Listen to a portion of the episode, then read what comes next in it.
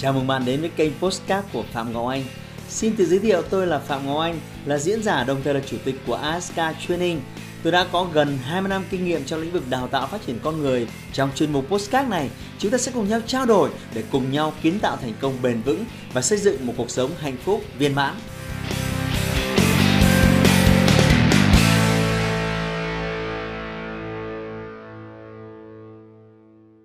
Chào mừng các bạn đã quay trở lại với kênh YouTube của tôi.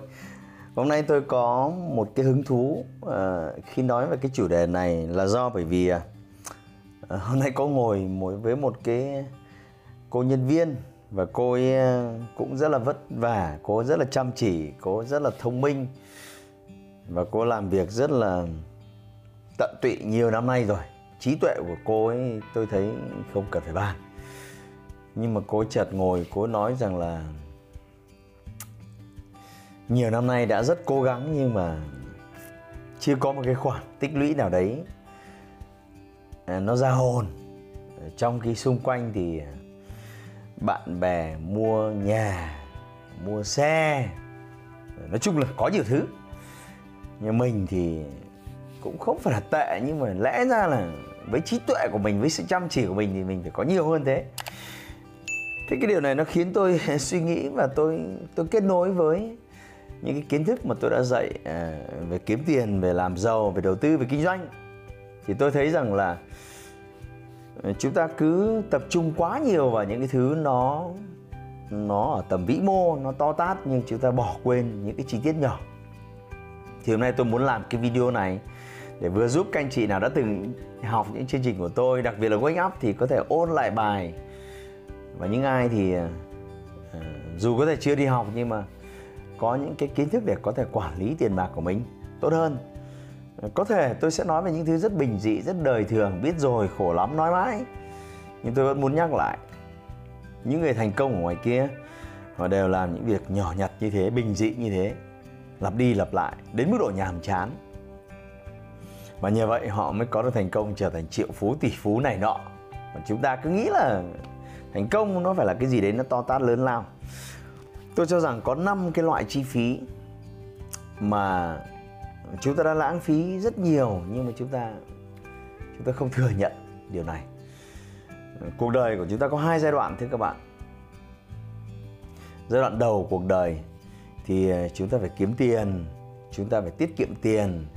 Và đặc biệt là chúng ta cần phải, trong trò chơi tiền bạc nó có ba nó có ba cái thứ quan trọng thôi. Thứ nhất là kiếm tiền, thứ hai là giữ tiền, và thứ ba là nhân tiền.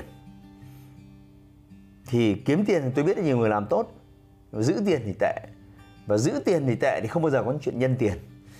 Vì vậy những người thành công thì cái chìa khóa đầu tiên khiến cuộc đời họ thay đổi đấy là khả năng giữ tiền. Thế thì khả năng giữ tiền nó liên quan đến việc kiểm soát chi tiêu mà thôi. Cái chuyện này nó rất tầm thường vâng nó rất nhàm chán nhưng mà chúng ta vẫn phải nói lại. Và tôi nhận ra là có 5 cái loại chi tiêu mà trong cái giai đoạn đầu của cuộc đời ấy, chúng ta cần phải giữ nhiều tiền nhất có thể để ưu tiên cho việc đầu tư ưu tiên cho việc kinh doanh giữ cái tiêu chuẩn sống của mình ở một cái cấp độ ờ, trung bình để ưu tiên toàn bộ mọi thứ nguồn lực cho việc nhân tiền cho cái trò chơi rất quan trọng và khi nào nhân tiền đến một cái cấp độ mà nó phù hợp, nó đạt được cái số tiền mà chúng ta mong đợi rồi, thì lúc đấy chúng ta có thể quay trở lại hưởng thụ cuộc sống theo cách chúng ta muốn. Vì vậy tôi xin liệt kê ra đây năm cái loại chi phí mà chúng ta lãng phí rất nhiều tiền vào đó hàng năm. Có khi đến cả hàng trăm triệu. Và chỉ cần 2 3 năm tiết kiệm chi phí này, có thể bạn đã mua được trả góp 50% một cái căn nhà rồi. Có thể bạn đã mua được một chiếc xe hơi rồi.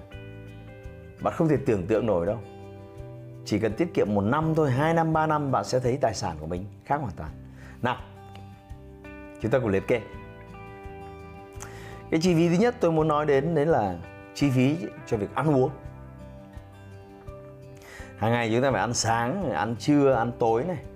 Và nếu mà cái việc ăn uống này mà chúng ta suốt ngày đi ăn hàng, ăn quán, ăn tiệm ở ngoài kia, thì rõ ràng là cực kỳ lãng phí và cực kỳ tốn kém. Tôi nhớ cái dịch covid vừa rồi, tôi không có thời gian lang thang hàng quán.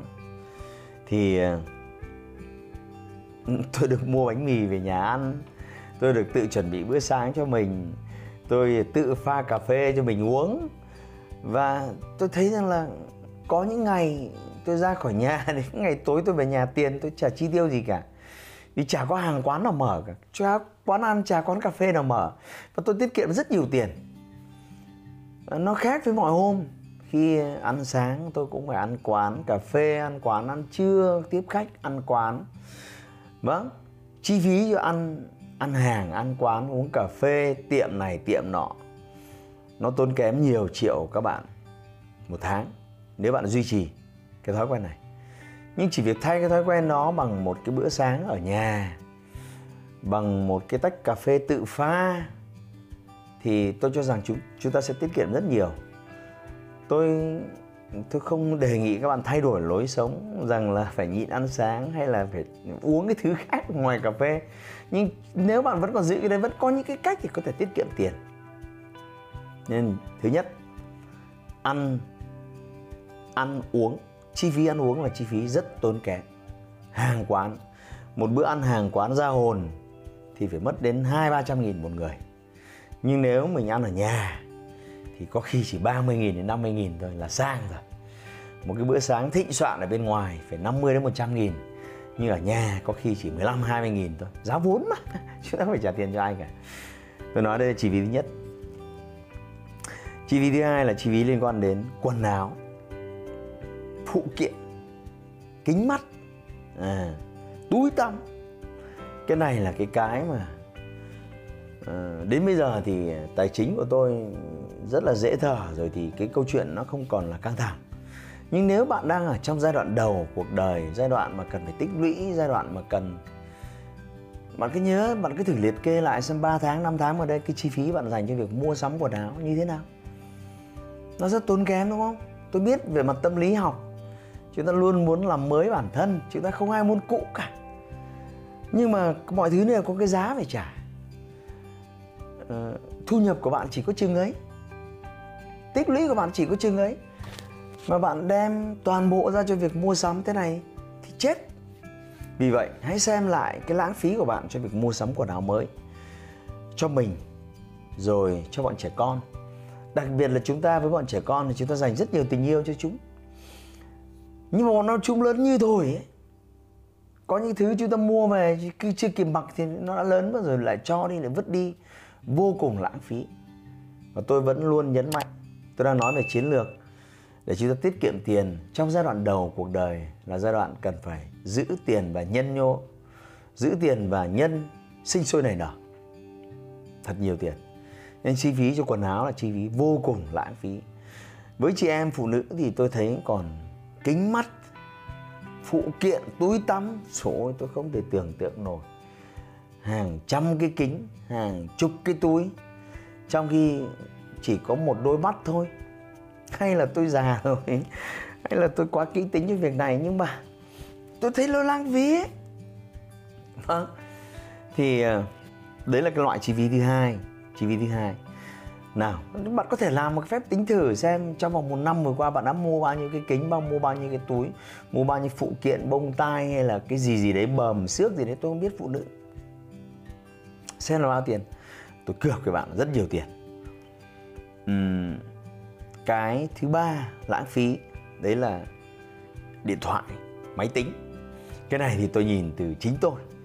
Bây giờ thì tôi ở trạng thái tài chính rất là dư giả thì đúng là tôi cho mình cái quyền điện thoại, máy tính này khác, thú vui, sở thích. Nhưng nếu ở giai đoạn đầu cuộc đời thì đây là một cái món mà tiêu tốn của bạn rất nhiều tiền. Một cái điện thoại người ta sản xuất ra, loại bền tốt thì cũng phải tầm 5 năm 7 năm. Cái loại bình thường thì cũng phải 3 4 năm. Nhưng chúng ta thấy là chúng ta cứ thay điện thoại hàng năm, thay máy tính hàng năm ipad hàng năm rất là tốn kém cho các cái thiết bị công nghệ điện tử. Và đôi khi tôi lấy những cái điện thoại cũ ra tôi dùng, tôi vẫn thấy mặc dù nó cũ 2 năm rồi nhưng mà tôi thấy thực ra tốc độ nó không có gì thay đổi. Những nhà sản xuất họ luôn cố gắng tìm những cách quảng cáo để chúng ta chúng ta phải có lý do để mua nó nhưng mà thực ra thì tôi thấy lãng phí không cần thiết. Vâng tôi có những người bạn đến bây giờ vẫn cái Nokia 10 năm họ vẫn dùng, họ bảo, chả sao cả. Nhưng mà nhà của họ, năm nào họ cũng mua cái nhà to. Tôi cho rằng đó là thứ mà chúng ta đáng phải học hỏi. Nhưng mà người nghèo thì suốt ngày cứ phải lấy le vào những cái phụ kiện, nên lúc nào cũng phải nhìn sành điệu ở bên ngoài, rất là, nhưng mà tài khoản thì rộng tuếch, nhà cửa thì đi thuê, xe thì của bộ. Chán! Nên hãy xem bạn có lãng phí nhiều tiền cho các thiết bị di động hay không? Chi phí thứ tư đấy là mỹ phẩm và xa xỉ phẩm. Cái này thì tôi nghĩ là đặc biệt liên quan đến chị em phụ nữ cái câu chuyện liên quan đến làm đẹp. À, cứ lâu lâu một bộ mỹ phẩm sành điệu lâu lâu thì mua cái này lâu lâu thì mua cái kia. Bởi vì cái tâm lý học luôn muốn mình làm mới luôn muốn mình trưng diện luôn muốn người khác khen mình nay có tóc mới à có đầu mới à có tàu, có cái đầu nhuộm mới à rồi làm mắt, làm mí, rồi một số thứ. Tôi thấy chị em tốn rất nhiều tiền cho câu chuyện này. Với những chị em đã là triệu phú, đã có hàng chục tỷ, hàng trăm tỷ, tôi cho rằng kệ, các thím thích làm gì làm. Ờ, thích làm gì làm gọt rũa, tôi chả quan tâm. Nhưng mà với những ai giai đoạn đầu cuộc đời thu nhập chưa cao mà lại lãng phí tiền bạc cho những cái thứ xa xỉ phẩm thế này. Tôi thấy nó không đáng. Ờ, bạn nên dành tiền đó cho việc ờ, đầu tư, cho việc tiết kiệm, cho việc tích lũy, cho việc sinh lời. Nó sẽ tốt hơn. Sau này bạn dư giả rồi thì bạn thích làm gì thì làm. Nhưng mà đáng tiếc là người người nghèo thì hay có cái câu là không thể ngăn lại cái sự sung sướng được. Đã quyết là hôm nay phải chiến. Nên là hãy cứ thử liệt kê mà xem cái xa xỉ phẩm của bạn. Rất tốn kém. Ờ, cái thứ năm, cái loại chi phí thứ năm tôi thấy là rất lãng phí, đấy là chi phí cho việc đi du lịch. Tôi cho rằng ai cũng cần phải phải cân bằng, phải xả stress, phải nghỉ ngơi. Nhưng chúng ta có rất nhiều cách để làm câu chuyện này. Không nhất thiết là phải đổ quá nhiều tiền cho một cái chuyến đi nó xa xỉ. Rồi chỉ để chụp những bức ảnh đẹp, rồi chỉ để khoe trên Facebook là nói chung là mình không phải dạng vừa đâu, đời sống thế này khác, để rồi sau đó lại đối diện với khó khăn, thì để làm cái gì? Tôi cho rằng đôi khi về quê, rồi những cái ngày thư giãn ở đồng quê cho bọn trẻ con học, trồng cây, bắt gà, bắt vịt, rồi nuôi lợn, nuôi cá, tôi thấy rất nhiều cái cách để chúng ta có thể thư giãn, cân bằng cuộc sống, hòa mình và thiên nhiên, du lịch, mà vẫn vẫn giữ được cái hầu bao nó nằm trong cái tầm phù hợp. Hãy chọn cho mình một cái giải pháp phù hợp. Không nhất thiết là bạn cứ phải tiêu quá nhiều vào những cái chuyến du lịch hoành tráng, xa xỉ. Thì tôi cho rằng là người nghèo tốn rất nhiều tiền hàng năm cho năm cái loại chi phí vừa rồi. Bạn nên dừng lại, liệt kê xuống xem là mỗi một năm, nếu tổng 5 cái loại xa xỉ phẩm vừa rồi, những cái loại mà tiêu pha vừa rồi bạn đều đồng ý với tôi rằng nếu cắt đi bạn không chết được chắc chắn rồi. Chỉ có điều là bạn không thể hoãn được cái sự sung sướng. Nhưng nếu bạn cứ thử cắt đi năm cái loại chi phí vừa rồi, tôi cho rằng tiết kiệm thì cũng phải tính nhầm ra được vài chục triệu. Có những người tính được ra hai, ba trăm triệu một năm cho năm cái loại chi phí này. Thế thì có đúng là vài ba năm bạn đã có thể mua được miếng đất, bạn có thể mua được một căn hộ rồi không? Đúng, có đúng là đôi ba năm bạn có thể mua được một chiếc xe ô tô rồi không? Thế mà rất nhiều người cứ bao biện là tôi làm việc rất vất vả mà chả nhiều tiền ở cái điều hết. Thì video này chính là đáp án. Và nếu bạn còn thấy cái loại chi phí nào nữa nó lãng phí, thì hãy comment xuống dưới để có thể là những cái bài học cho những anh chị em khác cùng học và làm theo.